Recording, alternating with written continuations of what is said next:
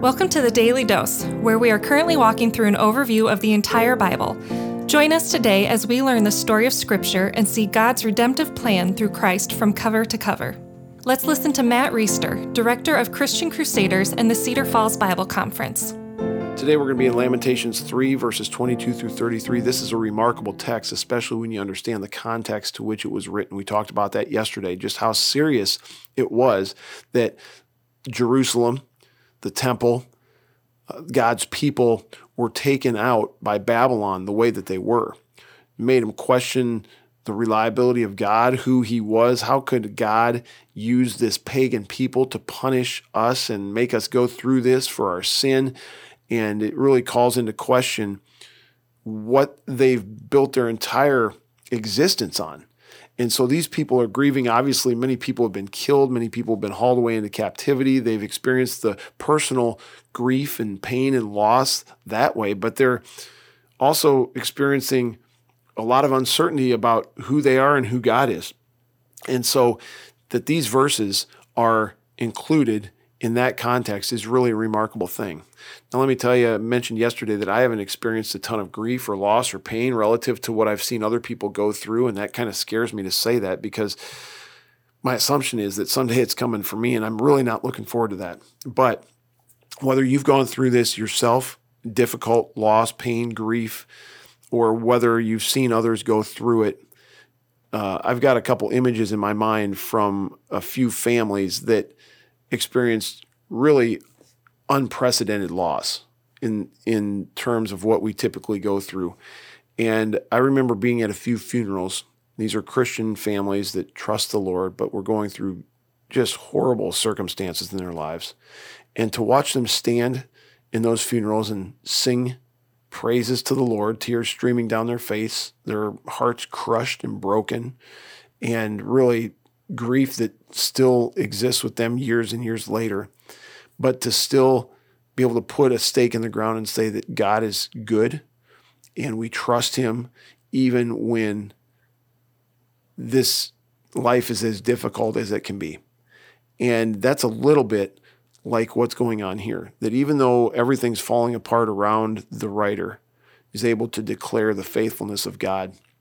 And that should inspire us to do the same when we are found in situations that are difficult or unwanted, even if they're not huge tragic losses, but just daily annoyances. God is faithful and true, and He's totally worthy of our worship. He doesn't owe us an easy life. And these are all things that come through in this text. So, Verse 22 The steadfast love of the Lord never ceases, his mercies never come to an end. They're new every morning. Great is your faithfulness. The Lord is my portion, says my soul. Therefore, I will hope in him. The Lord is good to those who wait for him, to the soul who seeks him. It is good that one should wait quietly for the salvation of the Lord. It is good for a man that he bear the yoke in his youth. Let him sit alone in silence when it is laid upon him. Let him put his mouth in the dust.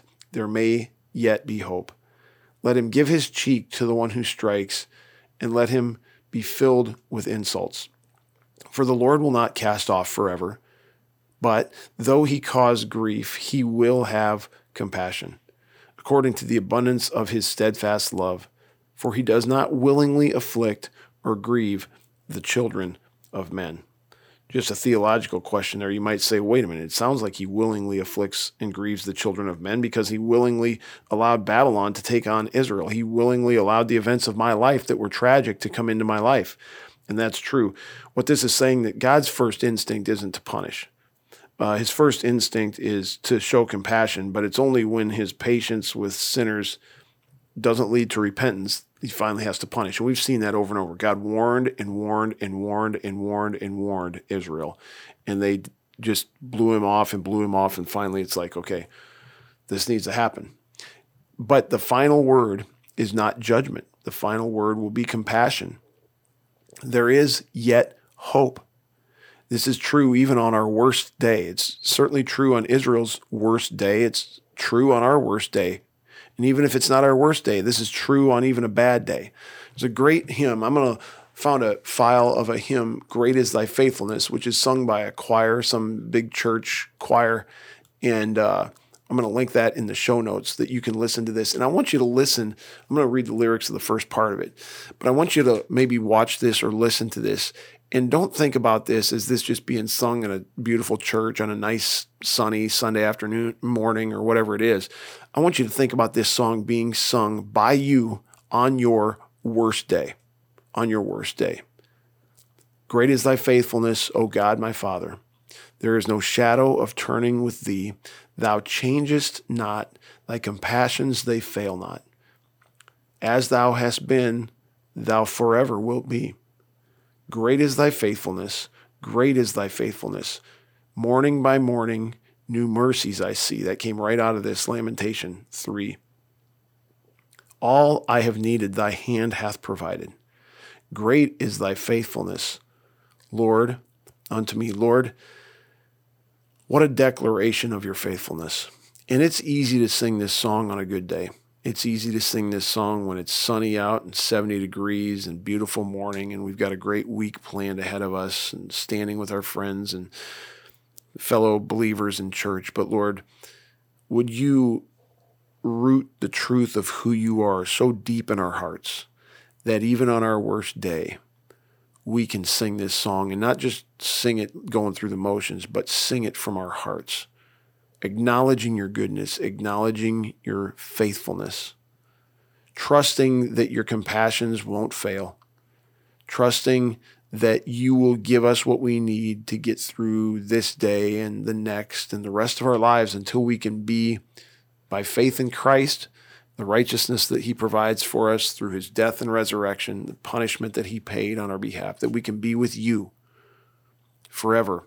And those who are also recipients of your grace through faith in Christ. We pray it in Jesus' name. Amen. The Daily Dose is a partnership between four ministries.